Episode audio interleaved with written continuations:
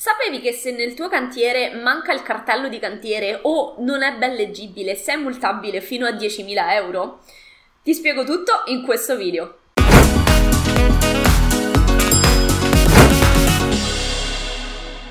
Ciao, sono Giada Capodilupo, architetto docente titolare del centro di formazione Adar Architettura. Insegno a tutti i progettisti come risparmiare tempo ed essere più produttivi attraverso l'apprendimento di competenze altamente richieste nel mondo del lavoro.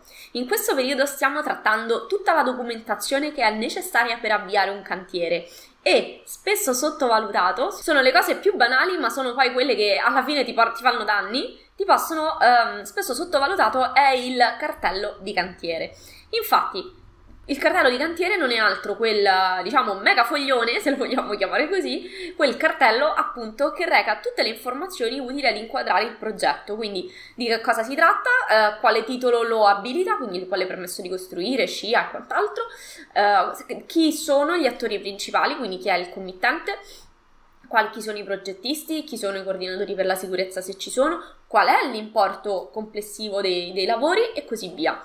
La mancanza completa del, can- del cartello di cantiere o eh, la sua non corretta leggibilità costituisce reato edilizio ed è multabile fino a 10.000 euro. Ebbene sì, la prima volta che l'ho sentito non ci volevo credere, eppure sì, una cosa così scema, questa è la sanzione allo stato attuale. Quindi non ti voglio svelare tutto in anticipo, te lo mostro meglio in questo spezzone che è preso, è un estratto preso dal corso documenti di cantiere. Te lo faccio vedere così ti spiego un attimo con più dettagli che, che, cosa, che cosa, ci va nel cartello di cantiere e appunto eh, perché sei multabile se il cartello non c'è o è poco leggibile.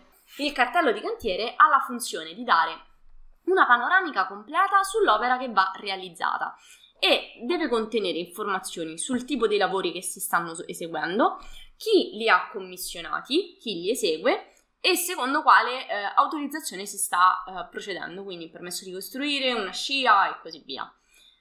Si tratta del primo aspetto che viene controllato durante le verifiche di regolarità, cioè appena le autorità arrivano in cantiere la prima cosa che guardano è se c'è o meno il cartello di cantiere e se è stato compilato correttamente. Quindi non solo il cartello di cantiere deve essere appeso in maniera bella visibile, ma deve contenere tutte le informazioni necessarie a motivare l'operatività dei lavori, cioè quello che ti permette di a colpo d'occhio fare una fotografia dei lavori. L'affissione del cartello di cantiere è obbligatoria per legge e se non avviene abbiamo delle fantastiche esenzioni che possono arrivare fino alla bellezza di 10.329 euro perché eh, la sua mancanza delinea a tutti gli effetti un reato edilizio.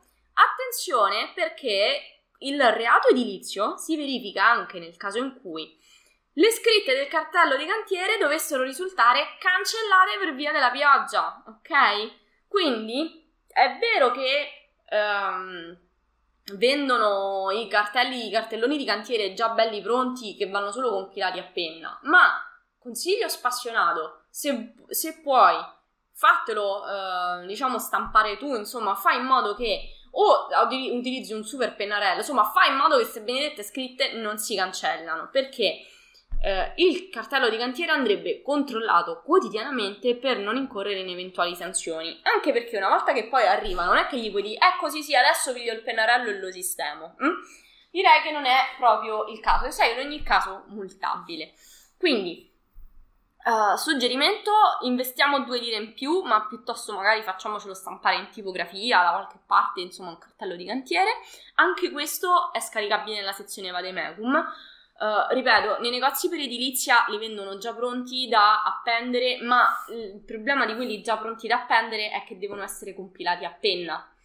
Quindi, per quanto puoi utilizzare l'uniposca di turno, il super pennarello indelebile, io onestamente mh, ho sempre visto vincere la pioggia.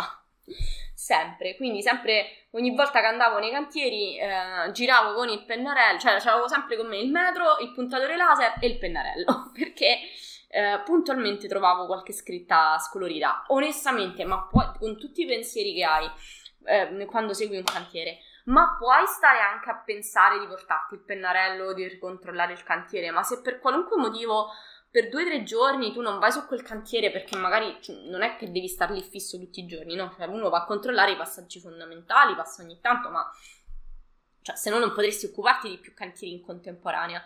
Puoi avere sempre il pensiero che questo benedetto cartello di, di cantiere si sta scolorendo e se è mutabile, direi di no. Quindi io direi di spendere due lire in più, ma toglierci questo pensiero e farci eh, stampare, fare un cartello su una superficie che non sia deteriorabile, insomma, su un qualcosa che non sia appunto cancellabile come può essere un pennarello. T'assicuro che il miglior uniposca viene abbattuto radicalmente dalla pioggia.